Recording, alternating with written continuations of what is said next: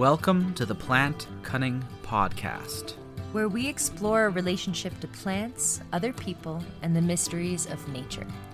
Coming to you from the high Allegheny Plateau in central New York. We are your hosts, AC Stauble and Isaac Hill. Episode 78 uh, Medical Astrology with Judith Hill, Part 2. So, um, we had a power outage last week. We had a late April wet snowstorm, and it left most of central New York without power. There's like 300,000 people in uh, our area without power, and we didn't get it back. yeah, for over well for four days. Um, and we had several interviews scheduled during that time, which we had to cancel. but we will get to those excellent guests in the future. Um, and we were fine. You know, it was kind of an interesting stress test for us to see, you know, what parts of our lifestyle we need electricity for and what we can do differently, alternatives, as far as like, you know, keeping stuff cold, keeping water flowing, and being able to do work like uh, interviews and stuff like that on the internet. So for this episode, uh, I'm bringing out Judith Hill Part 2, which we, we released the first part of this episode um, in, I think, January or February. And uh, the second part was just for the patrons. And so now we're releasing to the public, which we said we were going to do. So I'm really excited about this episode. I had a lot of fun learning from Judith, and I hope that you will enjoy it too. Okay, here we go. Wow. So that's just, yeah, it goes to show what you can do with that. And I guess the other part of the system that is important is like is the the houses because you can kind of like know what in what house the planets are as well as what part of the body by the sign. Um, and so, in speaking about how you can kind of like pinpoint where something is in the body, also you you talk about in your books that you can tell whether or not uh, the disease is the problem is caused by a disease or like a natural or a supernatural like if there's a curse or a hex on somebody so could you i mean those are things that you know I, I do happen so would would you be able to tell us like how how you can differentiate differentiate and maybe also uh, like about the houses it's into the subject very dear to my heart the lost etiologies of renaissance medicine we have taken at least half of our etiologies off the palette. And so the Renaissance doctor considered, uh, did believe we had a spirit, did believe in uh, possession. Uh, so did the ancient doctors, did believe in hexes, did believe in magical attack, did believe in fairies and elves and ghosts and weird creatures and demons. So all of these things can cause uh, they also believed uh, that constipation could cause all kinds of problems, which we have ignored today, including mental arrangements. And uh, so could shock, shock and grief. Uh, they were much more in tune with the other side. So Blagrave's Physic, you guys want a really amazing diary of a Renaissance herbalist astrologer who did did exorcisms, uh, cured epilepsy, all kinds of amazing things. Talks all about. Now he was very, very anti-witch, and so you have to be prepared for that. Um, that was what because it's he's reflecting his times. He's reflecting his times. But this is a and it's a wonderful uh, an account of how uh, Renaissance doctors thought and their practice. It's put out by uh, Astrological Classics and Dave Roell did the editing. Now, so he describes how you can tell supernatural from natural causes. So you had your natural diseases. They believed in genetics. They didn't know what it was, but from mother and father. You could get sick from the air. You could get sick from constipation because they were always constipated. In England, the diets were horrible meat, meat, cheese, meat, pot pie, bread, cheese, pork, more meat, meat. Every now and then you might get all bread and cheese if you were poor. Um, there's bread and cheese, bread and cheese, or potatoes, potatoes, potatoes later. Um, so they were. He had terrible cases of being bound, and they were always getting people unbound. And so, um, he had that as a disease. Uh, you also could get sick from accidents, um, wounds, you know, poisoning. So, but then you had your supernatural diseases. And they were very, very, oh, they were also big on worms. They thought worms caused everything. Just worms, worms, worms, getting rid of the worms. And they were, they had such unsanitary conditions in the city and farms. This was probably very true. So they probably all had worms. Uh, the average life span of a man in Shakespeare's England was 21 years old. A woman about 33, about a quarter of the women would die of childbirth, at least in the cities. So, so okay, supernatural illnesses. They took elves very seriously. you had elf shot. Now, you really shouldn't laugh about this. They don't laugh about it in Iceland. You know, as you, you fly into Iceland, the speaker will come on and tell you in all seriousness not to insult the locals, that at least 50% believe in fairies and elves. They take it very seriously. Now, my neighbor did not take this seriously. And I warned her not to cut the uh, hawthorn tree. We had a beautiful, most beautiful grandmother hawthorn at the top of our block. Get all dressed up in her beautiful white wedding dress every year. Loved that tree. And they were just determined to do something. So uh, they always, for 10 years, parked two cars under that tree. Now, the, if you harm a hawthorn, the fairies are known to take revenge. Same with apple trees and elders. And they will break a bone of the person who did it or otherwise wreak havoc. And, and the, the hawthorn also protects marriages. Well, so they were up there with two beautiful cars under the hawthorn tree. So they decided to cut the hawthorn tree in half and nearly kill it. Within two weeks, within one week, both cars were totaled by vehicles flying by under the tree.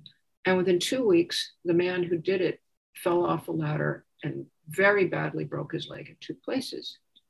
And he was older. So I know, wow. you know, these old these people didn't just come up with this stuff. They had lots and lots of centuries of empirical experience. And they did have all these EMF fields that might be chasing the fairies away. So they took elf, they, they had things in the villages to keep elf shot away. And so they took very seriously. They also took, as did the Bible in biblical times and uh, all times until now, they took possession very seriously. The taking over of a human body by either a discarnate human soul or a some sort of evilly intent entity. And these, these can cause all kinds of strange disconnections and health issues which are usually painfully obvious. Um, they believed in hexing, which personally does occur. The, it's very, very popular to do. Uh, the number one best selling book at Powell's Books in the metaphysical section for years was the Satanic Bible. So I have seen many people who have been suffering hexes, and I've seen them instantly relieved of their problems once this is discovered. So um, these things were known. And now I would only encourage modern psychologists and doctors to think about why are you ignoring the spiritual being of a human being?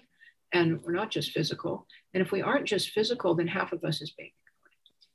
And yes, there's plenty of evidence that there may very well be a spirit that survives death. Um, lots and lots of evidence of it. Uh, though we can't pick one up and see it yet. So I always keep a tiny part of myself skeptical. But I've had enough personal experiences to, you know, be a believer. I always keep open though to, to uh, logic. Um, but anyway, so in the chart, if you have the ascendant, and this is, you know, when you're having, there's, per, there's, are you born with a tendency for being hexed? or possession? Or is it just happening now?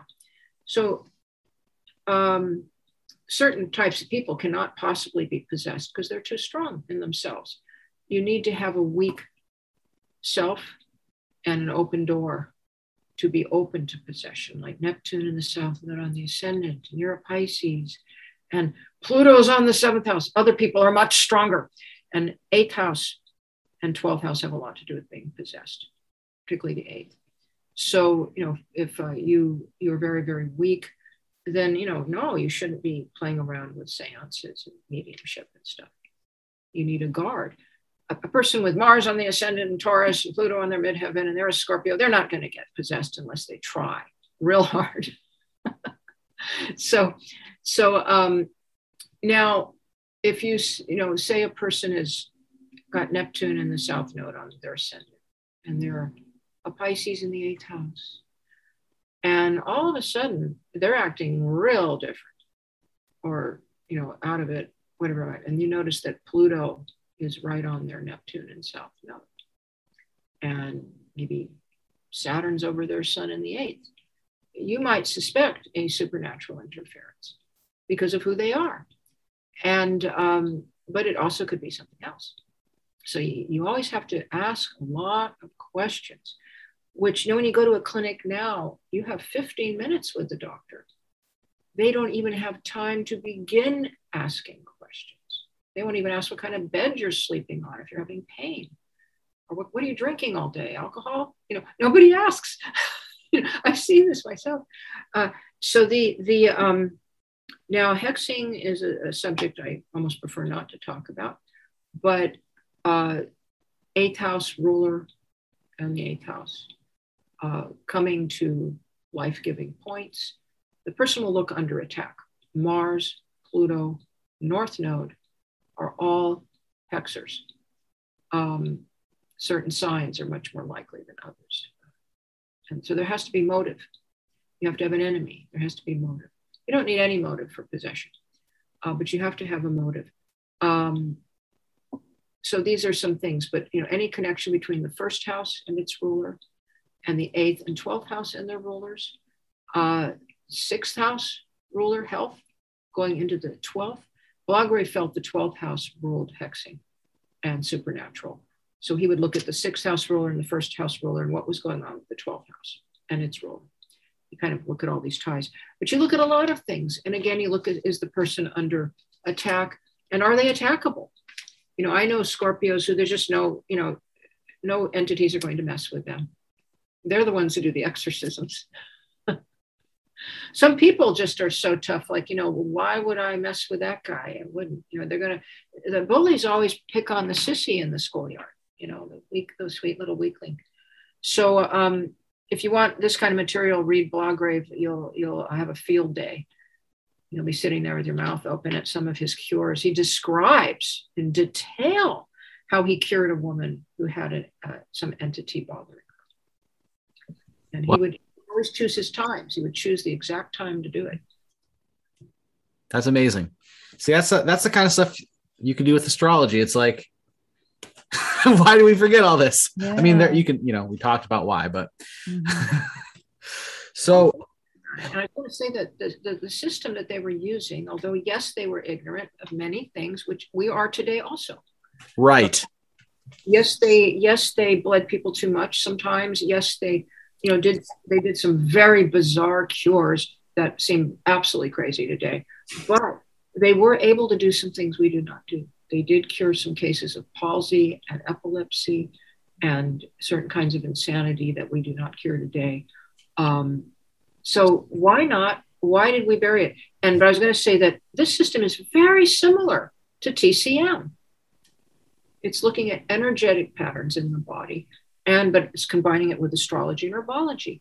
And so I was I'm always uh, bemused that Western students are besotted with Ayurveda and TCM, and yet un- seem to be completely ignorant of the Western system, which was very, very similar and has all this ancient, ancient stuff going back to Mediterranean, Middle East, and Europe and the British Isles uh, that's just you know about elves and stuff, all kinds of things. Just absolutely amazing. Yeah, yeah, yeah it's and it's so exciting to like dip the feet in there and just you know feel the water. It's it's good. Yeah. I think maybe you know a lot of the herb schools and a lot of herbalists today really do have a focus of trying to you know jive with the medical doctors or the MDs and they don't want to be made fun of for astrology. They don't want to feel demeaned because the doctors already demean their field. And so they just put that distance between them still. um, which is doing just a disservice to you know our students and our clients as herbalists so yeah, we have to just stop worrying about what they think yeah yeah We Yeah. should yeah be worrying about what we think yeah. Right. That's why we're one of the reasons we're doing this podcast you know like Mhm. we're trying to bring bring because a lot of herbalists are interested in all these stuff. They're sensitive to to these things. And it, it's it's just like there's the psychic atmosphere is against it.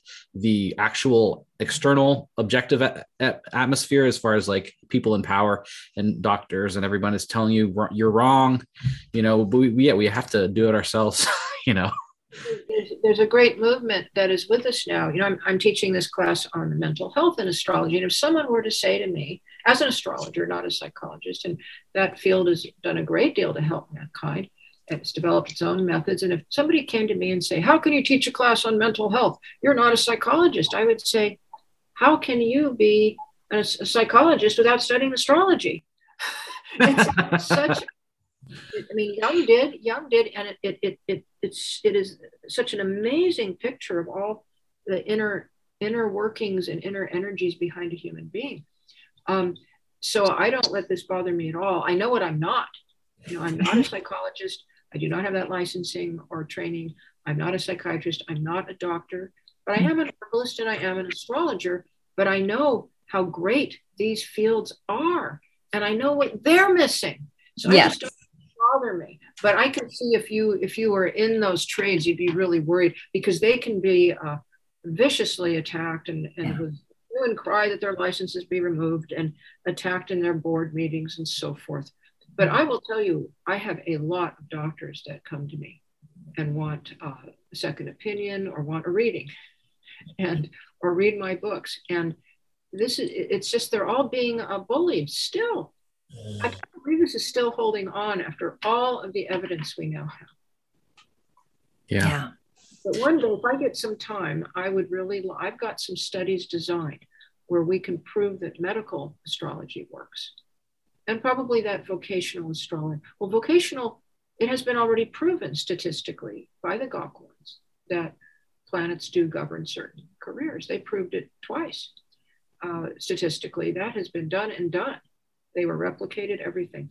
But I would love to um, I have different designs that I think would show pretty readily in the right hands of you know expert medical astrologers. We could show that there really are uh, that this works.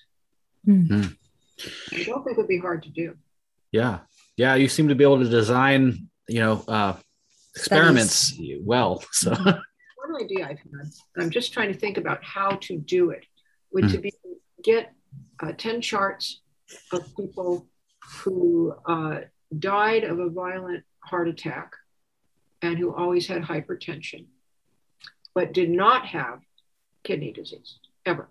So they have to be maybe older when this happens, like at least in, in a certain age group, and then get people who died, uh, you know, fairly young of, you know, maybe by 40 of kidney disease who never had any heart problems or even any sign of heart problems or liver. And and 10 charts of those and see if I could and and the time of death time of death and see if I could uh, segregate the piles. You know these are the 10 heart people these are the 10 liver people. I don't know, see if I could do that because you know some systems are very joined. And uh, you know I would think a very good um, very trained experienced medical astrologer we'd have to decide what that was so that not just any astrologer can take this test. Um, I think they uh, they would get at least 80, 90%. Hmm. But you'd have to pick two health problems that are not typically shown in the same chart. And see, from my experience, I know what those are. Kidney problems always show, and heart attacks always show of the violent kind. Or dissected aneurysm. A dissected, I like to get five charts of uh, aortic aneurysms that dissected killed the person. They'll be hard to get. They're easy to see astrologically and the date it happened. And combine those of uh, equal number of people who lived a happy life and never had any heart problems, you know, and different type of person. So um, I really think, or people who have uh, uh, edema, really bad edema, versus people who are bone dry, atrophy. Compare these two these two types of charts. I think we could get some result there. Yeah. So, yeah. So yeah. it would have to be done very scientifically. You would have to have doctors signing, you know, giving the diagnosis on each one, so it can't be challenged later. A, a notarized hypothesis. The data would need to be sent to a third party who would open it in front of two witnesses who had PhDs. I've done this. You have to do this because everybody always challenges your results because it can't possibly be true because it's astrology. Right. yeah, and then you have like the replication crisis in science right now, also. But anyway, I I would like to go a little further on houses just quickly. So you usually use whole sign houses for your when you when you use this and then I, I, have been studying Lilly a little bit and for instance looking at like i was just in chris's class just talking looking at uh, fertility and looking at when Lilly says like uh, if you have a barren sign on the fifth house, but like he's using I I don't know if he's using probably not plastic one of those uh, did not the whole sign house. So you could have a chart where, for instance, in the whole sign houses you have um, the sixth like uh, the fertile sign with Jupiter in the sixth house, and like then air and like like a barren sign right before it in the fifth, but um in the placidus or something you have like a the, op- the opposite you know like you would you would in, in, in, looking at it from one way it's fertile looking at it from another way it's barren. So how do you figure that out? Um by using whole sign houses. Okay. Yeah. So was Lilly wrong or no what, what i would say you know as a staunch placidian for 20 years what i would say is use any house system you want but you must keep in mind there's a cycle that goes under everything, a cycle of 12. And Arthur Young discovered the measure formula where every cycle of motion has 12 steps and they match astrology perfectly. Like start is Aries, and where things pause when the pendulum comes up half the wheel and looks back, that's Libra. So we still have a cycle. So use any system you want, but any planet that is six signs away from the ascendant, eight signs away from the ascendant, or 12 signs away from the ascendant will have some health weaknesses or health meanings. Um, it's a little harder for the ascendant to reach over there. It can still have meaning in your Campanus, Morinus, Placidus, whatever you want to use houses. But if it's six signs away, eight signs away, 12 signs away, on the cycle of the pendulum, cycle of motion, it's a little, uh, uh, can't be reached from the ascendant always has a health meeting. Just don't forget that. And that's what I tell everybody at the Academy because we have people who love Placidus. We have a lot of Campanus people. Other, there's all kind. We have people who do Jyotish, the, the astrology of India. And uh, so, you know, you can use Jyotish and, and you're going to have some different signs coming in. But, uh, uh, you know, that's how I look at it to answer your question. So you're fine with your house system. Okay. I so I guess that also leads us into like fertility because that seems to be a big big part of your practice it has been fertility and it seems like you can get really fantastic results um so how do you do it and like if for instance looking at your a person's chart and they look to be barren uh can you remediate that can you make it happen and how barrenness and there's timing. So my approach is if you look at the chart and, and so you have different situations, you have a woman, you have to take a real intake. You have a woman who's had children before, but now can't seem to get pregnant. The first thing I look at is if she is with a man, maybe she's not, but if she's with a man, I check and see if they have a chemical harmony. Maybe they don't. You've seen this all the time. The woman goes off and has an affair and gets pregnant like that.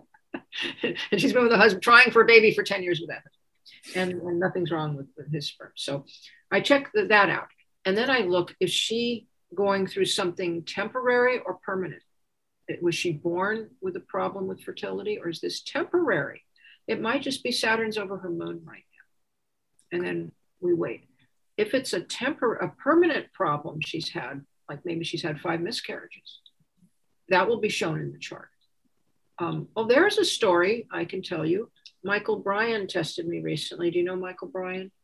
He has his own podcast, and he's he's really big on uh, horary. And anyway, well, he's he's my private student right now, and um, my only one. So I'm not. I can't take any more right now. But private private students. So the the um, he just started giving me charts and saying, you know, what what do you think's wrong? I got this one chart, and the entire chart was out. It was about longing for children and problem having. And, and he says, Oh, well, that's her problem. She just can't get pregnant. And she's very eaten up by this. So in that case, you have your herbs. You have your your um, chamaelirium. You, you know, you've got your your false unicorn root, uh, which is supposed to even get weak females. They said don't use it in the case of weak females because they will get pregnant. Poke root is supposed to uh, at least Wolf was talking about, you know, daily doses of poke root seem to get people pregnant. Hmm. Wow. Have an effect on the pituitary. Um, there's many, many herbs that you have to figure out what's wrong. Are they, you know, what, then you look at what is wrong. What would match with this type of infertility? Or should they just wait? Uh, what's going on with their nutrition? You know, very, very skinny, skinny anorexic women or women who are running five hours a day for the Olympics, they have a hard time getting pregnant.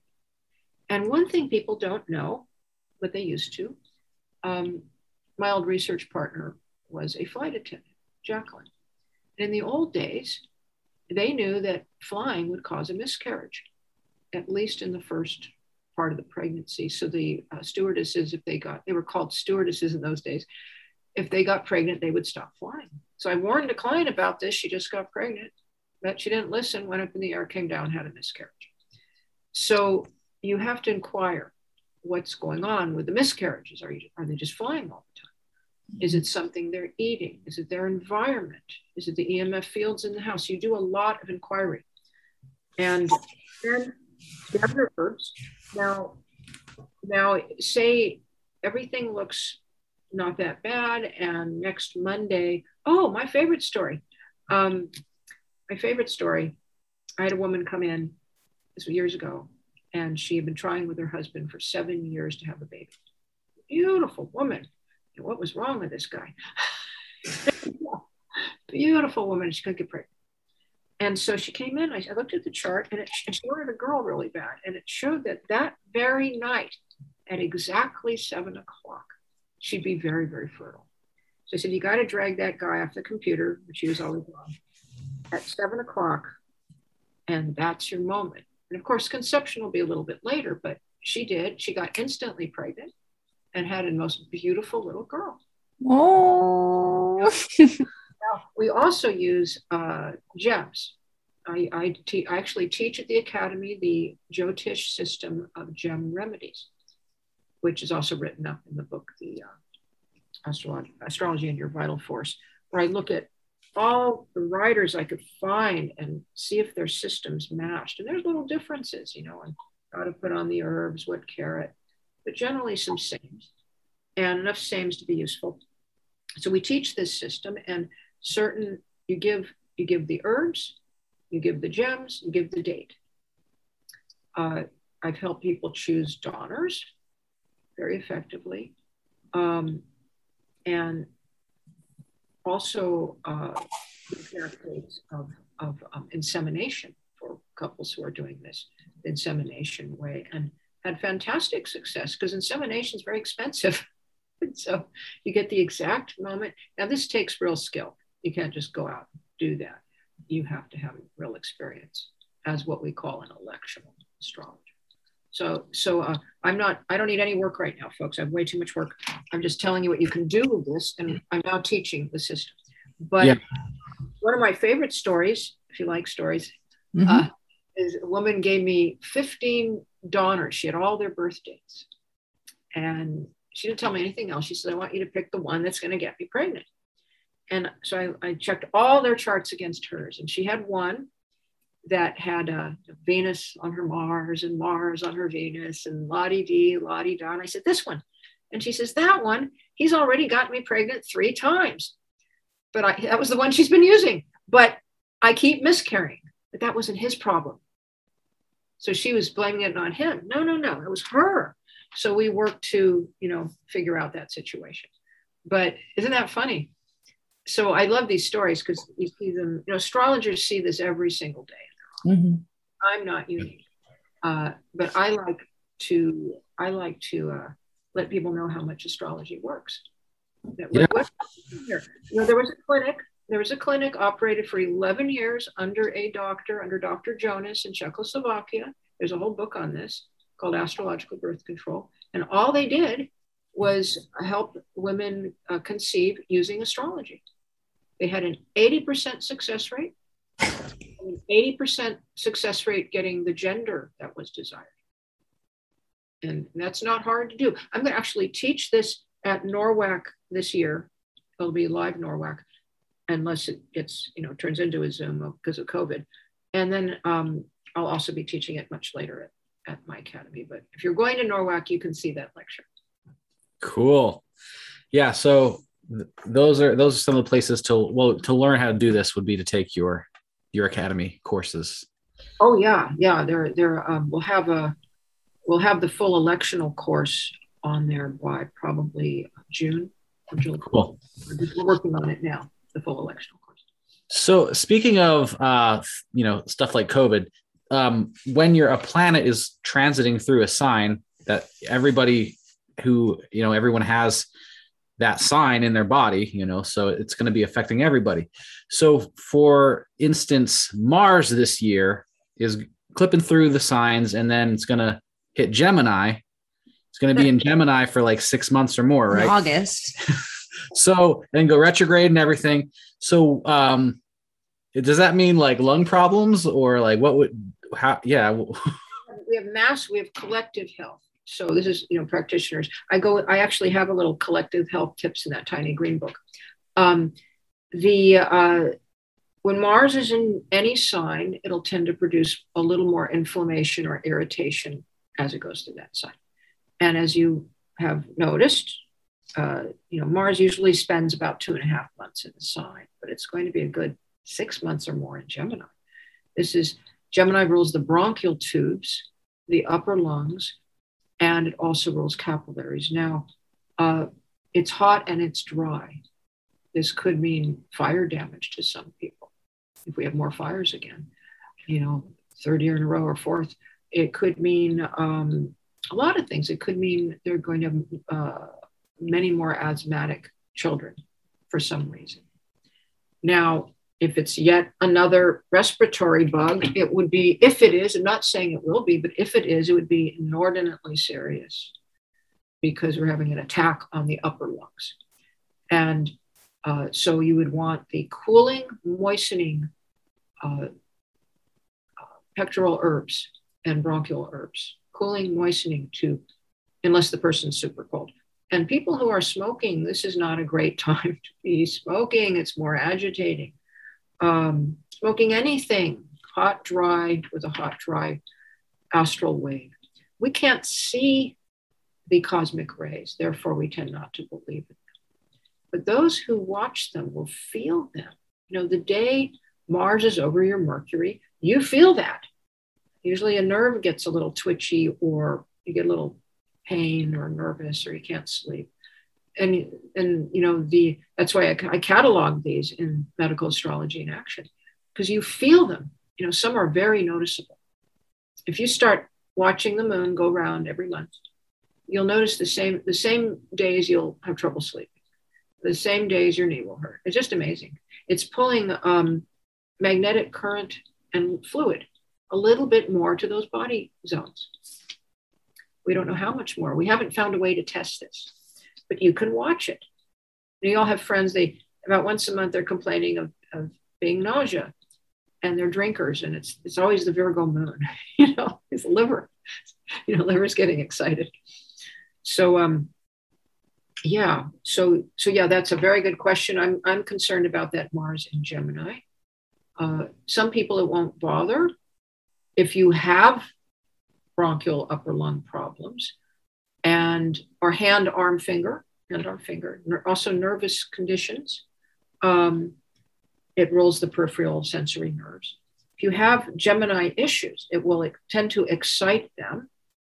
But knowing this, you can offset it with the right remedies that a balance. Uh, like I went, I went uh, drink a lot of coffee at that time because the nerve caffeine jacks up the nerves. You see. Uh, it's a good time to quit smoking and quit drinking coffee if you haven't done that already. Yeah, you won't need the coffee. Mm-hmm. Yeah, you're going to be fired up. Yeah, or switch to yerba mate. But you want to, uh, if it's, it, it can, you know, it's easy to bring more cooling, moistening to this region with the right herbal knowledge. Mm-hmm. Yeah. Yeah, seems like that's a really a really good part about medical astrology. Studying it is being able to prepare for those sorts of things. You know, you can see what's what's coming down the pipe. You really can, and you can offset or even prevent things that tend to be, you know, coming or repetitive. I've seen that many times, definitely as you were speaking i was thinking about like how to mitigate that and i i had a thought of like herbal steams and that's very like moistening but it's also hot well if you do a steam with coltsfoot or mullein something yeah. that has a it will be hot but it's still moist yeah moist is really the big one you're going to want because mm-hmm. the gemini will be drying and irritable mm-hmm. and very irritating um yeah so you have just just every herbalist has to think how to handle that. It's always something a little different. Some tinctures will help, mm-hmm. just help moisten this area. Um, yeah, you might need a, a Pleurisy root or something. Yeah. So Mars is in Gemini. That affects those parts of the body, but also Mars is in an air sign. So does that make it drier? Or is there is a difference between Mars and Gemini than Mars and like Pisces? Like, yeah, Mars and Gemini that combination produces irritation of nerves. It's, Mercury hates Mars, and they're in the it's in Mercury's sign. It's attacking. It's yeah. stimulating and agitating. And so you know, oils are protective to herbs. Oil rubs, eating more oil. It also is drying primarily. Gemini is not that hot as an individual sign it sort of runs between warm and cool. It bounces around a lot. Mm. It's very, you'll get neural, like bouncing neurological pains. Um, if somebody out there is is fascinated with playing with knives, you have to watch them because Mars and Gemini likes knives. oh. You know, and or ping pong, you know, it speeds up the hands, speeds up the mm-hmm. hand. Also, could be like you know, verbal uh, wars. right? I'm probably going to see a huge amount of uh, verbal, uh, you know, vitriol on on you know and, and, stuff without much foundation, just out of nowhere, all over the web. Um, you know, not that much different than you know normal time. it's probably going to get much worse for that period of time. Or uh, you know, Mars and Gemini is also famous for crime. You know, we're having just terrific crime ratcheting up everywhere. Not mm-hmm. everywhere, but some places. California. California, Oregon, Washington. Yeah. Yeah. So, uh, yeah. Unfortunately. Are there any other um, kind of trans transits that are affecting the collective that are coming up that you're kind of aware of, just like that that Mars and Gemini? Well, there always are, and and so you always look at Saturn, and where is it? Where it is, and you always look at the transiting eclipses, uh, particularly the South Node. Mm. The South Node is now beginning to go through Scorpio. So our South Node eclipses are going to be going through Scorpio. So we'll just talk about one of them. So this would could indicate a greater tendency for um, issues with the colon, with bladder, uterus, nose, the excretions. Now, here's where it's funny. South Node excretes. So you could see diarrhea, more miscarriages, uh, you know, um, the whole thing with women having unsafe or illegal abortions is going to start. A lot of deaths, a lot of sepsis. Women aren't going to stop. You know, I noticed in all these discussions on that subject, there's never one ounce of discussion on compassion for the woman. Yeah. Unbelievable. Carry, forced to carry her rapist baby. This is a psychological it's worse than horrible. Yeah. Horrible for that woman. But anyway, there's no concern for the female at all, only for the baby. Interesting thought. Um, just something I noticed, just something I noticed for anybody on either side of the issue. No compassion for the woman at all. She's just being portrayed as a murderer. But anyway, and um, the word isn't comparable. The but anyway, we're going to have a lot more sexual gender stuff. We're going to have um, that's probably what I what I do is I match the aspect to what's going on. Oh, we're going to shut off abortion. What's going to happen? South Node Scorpio. Lots of problems, lots of illegal, lots of people messing around, not knowing what they're doing. Um, okay, then so we have excreting. We have too much excretions, or it could mean weakening. South Node weakens, but it's also is excreting, and Scorpio rolls excretion. So it can go either way. It can be uh, lower excretions because they've gotten weak. And so you want to be watching all your outlets. You know, are your clients sweating enough? Are they excreting too much or too little? And this this will be particularly apparent when we have eclipses around it, like we had one in November, but one coming in May. Um, North Node going now into Taurus. So this is brings a lot of energy to the neck, the mouth, the ears, the gullet, the throat. Um, no sooner did this pop in than a very dear friend died of tongue cancer. Um, will we see a huge increase? North node tends to produce cancers. South node can, north node node's more likely. Are we going to see an increase in throat, tongue, esophageal mm. cancers? Are we going to see an increase in deafness or mucus buildup in the ears in children? Um, this is also, you know, dental. Or will it be strengthening to these regions? You know, will they will they will they find a device that that helps people hear that's better?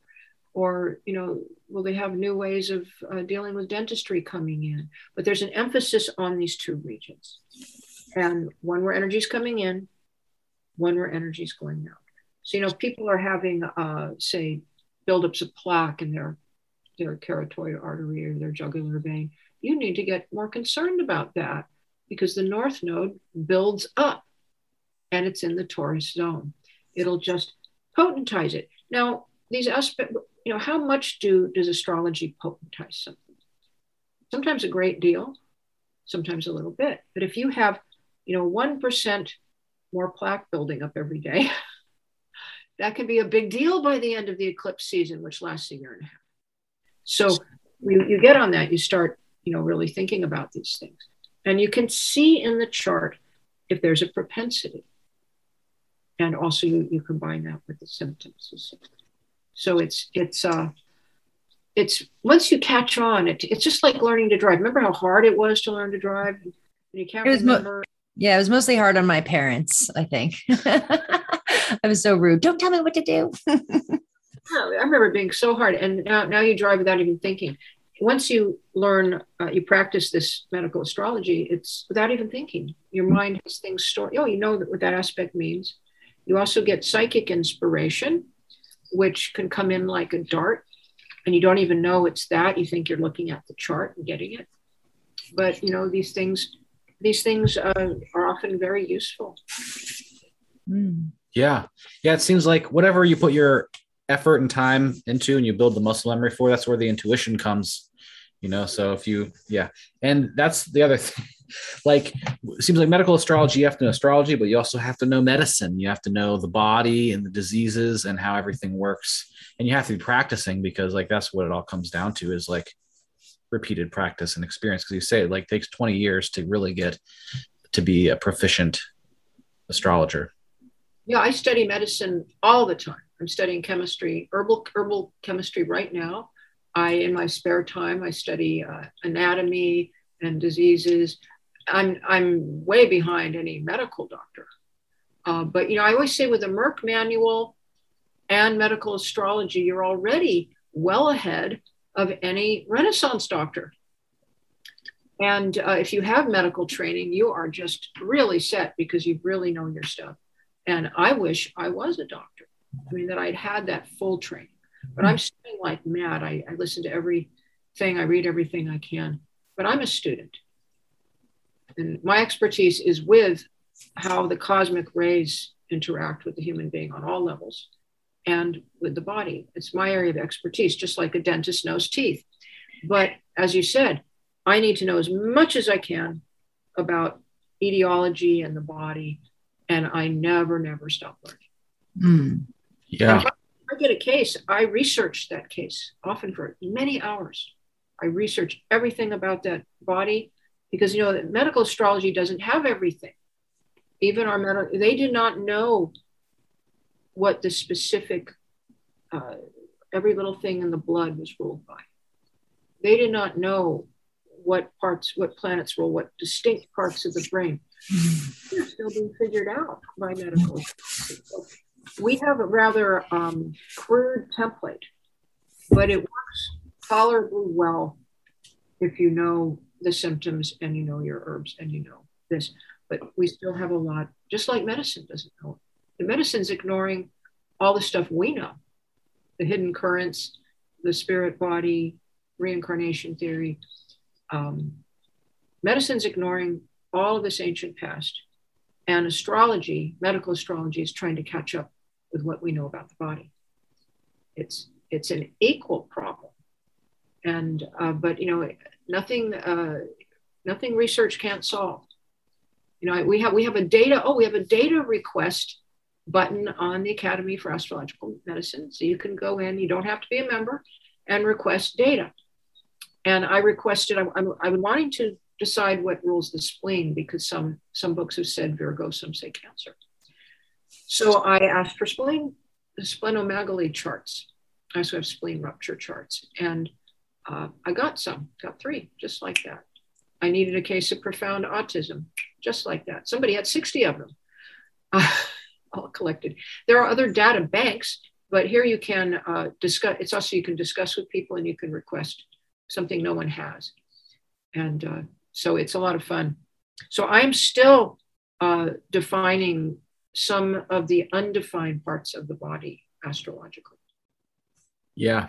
And there's there's only so much time and energy that any one person has. yeah, life life is ticking by. Uh, I always right. say I'm getting knee branches now. I better hurry. So yeah, we are also starting to run out of time here. Um, I would, if we can, talk a little bit about the vital force just briefly. Um, I think that would be really cool because you have this book. Um, astrology and your vital force. Yeah, and I just I think it's really interesting. Um, and well, I've, I've got sun in Cancer, so yeah, yeah, I've got low vitality. You know, I've got to be conservative with it, and that's something that it's important to know, and how to you know help with yeah, that. So, what is vital force, and how what is? That's the wild, crazy book that was never edited. it's just crazy. I should have wrote it, printed it. It's just it's it's definitely a wild, crazy book. and uh, uh, it's like a manuscript right off my desk. But um, the vital force is the life force that we get when we take our first breath and we are born. It's apparently attached to the, comes from the sun. According to William Gray, we get a, a sort of a, our own little private imprint ray beam, and it it's the vital force that runs everything. It's life, and so we all have a different type and quantity and quality. And if you have in different the different 12 signs each have a different kind of vital force. The sun in your chart shows this. The moon shows the rate and the flow, quality of flow of the vital force. Is it jerking around the body? Is it flowing smoothly? Is it going too fast? Is it meandering like a Pisces moon? You know, the ascendant sign is the court. This is all. This is uh, from uh, William Davidson. Uh, the he says it's the uh, resistance of the wire, the body, the vital force is all running through.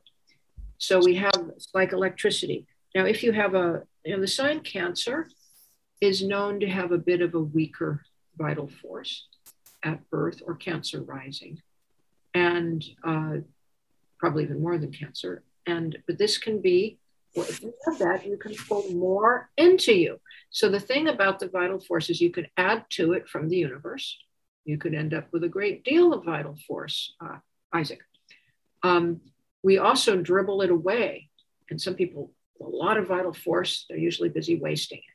They're the ones who are, you know, having a wonderful time, boozing, playing around with people, uh, partying all night, not sleeping. They have a huge amount of vital force, and then they invariably die earlier than the little Pisces and Cancer who was born with very low but cherished it. Totally the tortoise and the hare. So the Cancer type, the Pisces type, they do well. They're different, but they do well to eat foods that bring in more vital force.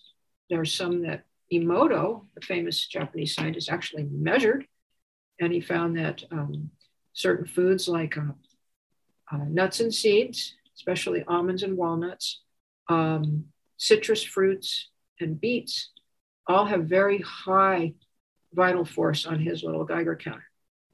Um, Edgar Cayce recommended a mixture of uh, black figs and black dates uh, cooked up with a little um, corn, uh, cornmeal and milk for some reason. I find just putting the dates and figs of any color in your mouth, a lot of them, and eating them will raise your vital force in a few days quite a bit. There's a lot you can do. Um, figuring out what drains it, figuring out what drains it. Like cancers don't do well with a lot of really bright, heavy sunlight. Uh, they usually are happier in the shade or happier up at night it's quiet. And I worked on the telephone lines. Everybody at the midnight shift were all cancers. Wow. And everybody on the day lines were Geminis. I mean, we're talking like 90. It was amazing difference. Wow. Yeah. So, so um, figure out, you know, cancers get their vital force from water. So, you know, but be very, they say that cancers and Pisces should be very careful with long soaks in hot tubs because it attenuates them, starts to drain because their auras are porous. So you want to be a little careful to always add, you know, get cooled off. Don't get, don't sit in there till you're nauseous. Um, you know, so the, but you get your vital force from water. So drinking lots of the right kind of water for water signs. Every sign, according to William Gray, great book called Know Your Magnetic Field by William Gray, all about this, um, or the book on his biography, Born to Heal, even a better book by uh, Ruth Montgomery about this amazing healer. Wow. Astrology all the time in his work. So the, um, uh, you know, earth signs get their vital force from earth, air signs from fresh air. I've noticed Aquarians always like to sleep with their windows open. Mhm. Hmm. Yeah, she's she's got Cancer rising in Capricorn Sun, so that we kind of balance out that way. But so it's, That's a perfect partnership.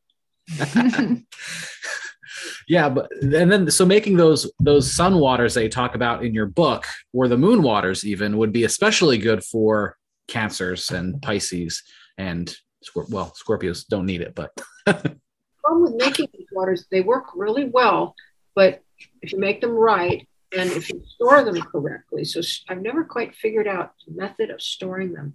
I thought even dipping, one thing one could do is um, because there's a, you know, how to imprint something. You could also dip an amulet in the water while it's out there on your birthday or out there trining you and then wear that.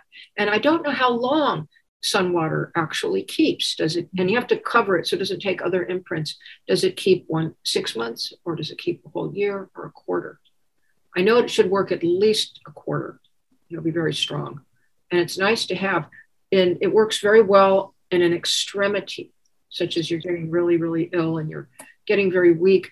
You get that on, on all your or all your chakras. And if you have tinctured it with a little alcohol, drink it, and you'll find just wait. You'll find your vital force suddenly goes up a little within a few hours, if not immediately. You Cool. really know. Um, I'm sure that the method could be perfected uh, in that book. I had to think it out because no one was doing it. The um, moon waters are more traditional, and but they aren't doing the same thing. They're not jacking up the vital force like this. Maybe a little bit. Um, they're doing other things. They're getting planetary influences and stuff. So um, they used to get moon dew. The old, the old ancient people in the British Isles. They put out sheepskins, gather moon dew, or you gather it on certain in certain hollows of trees or stones. You know, on certain the moon. We're Alchemilla Yeah. Ladies He's still. mantle. Oh yeah. But then you'll get the influence of that herb or tree. Right, right. Mhm. It is Right. just great astrological dew.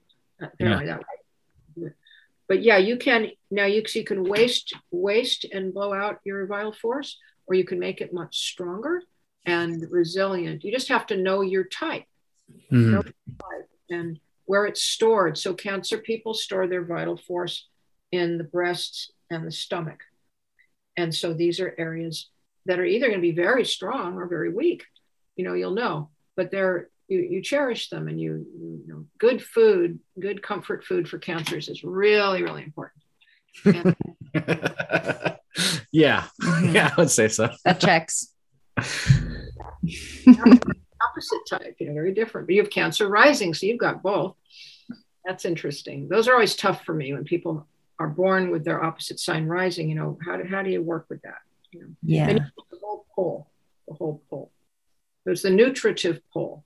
You know, Capricorn's building bones, and cam- Cancer's the the water, and make sure the um, also Can- Cancer's also the thoracic duct, keeping that you know clear, very important for a Cancerian.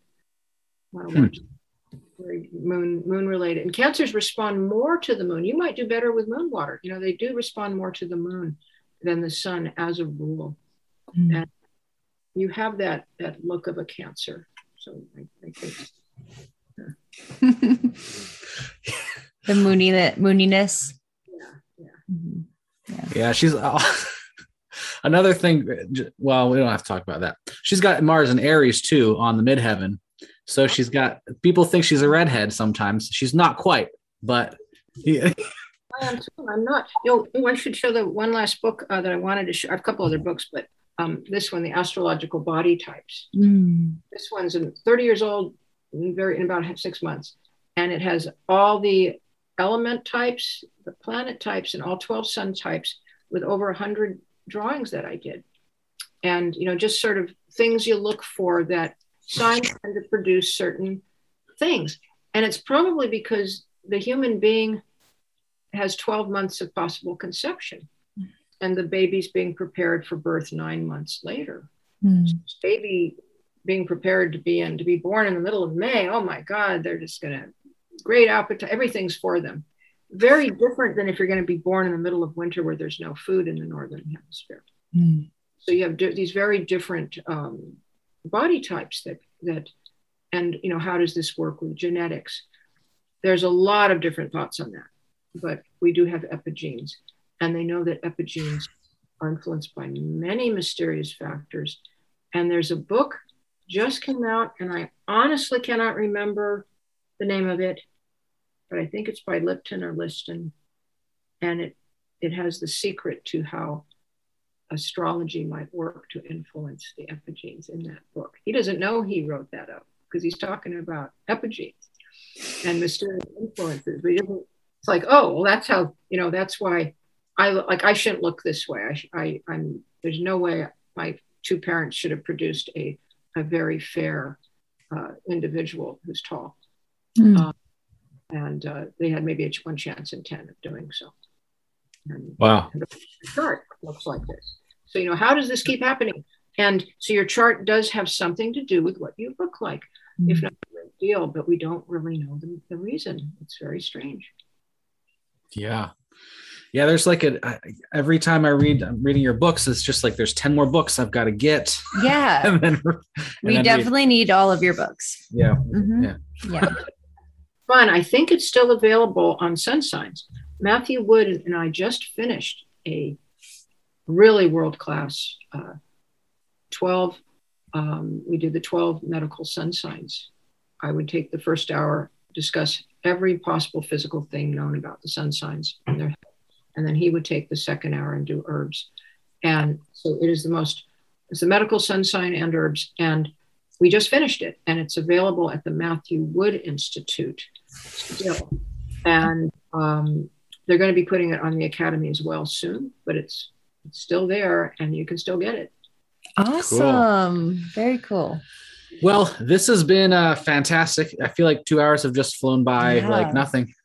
Oh, it's been fun. And, and it's just, it's just so nice to be in, in company of people who aren't throwing tomatoes. yeah, no, not on this podcast. like minds that that uh, that uh, you know we, we appreciate these things and how good, how useful they are.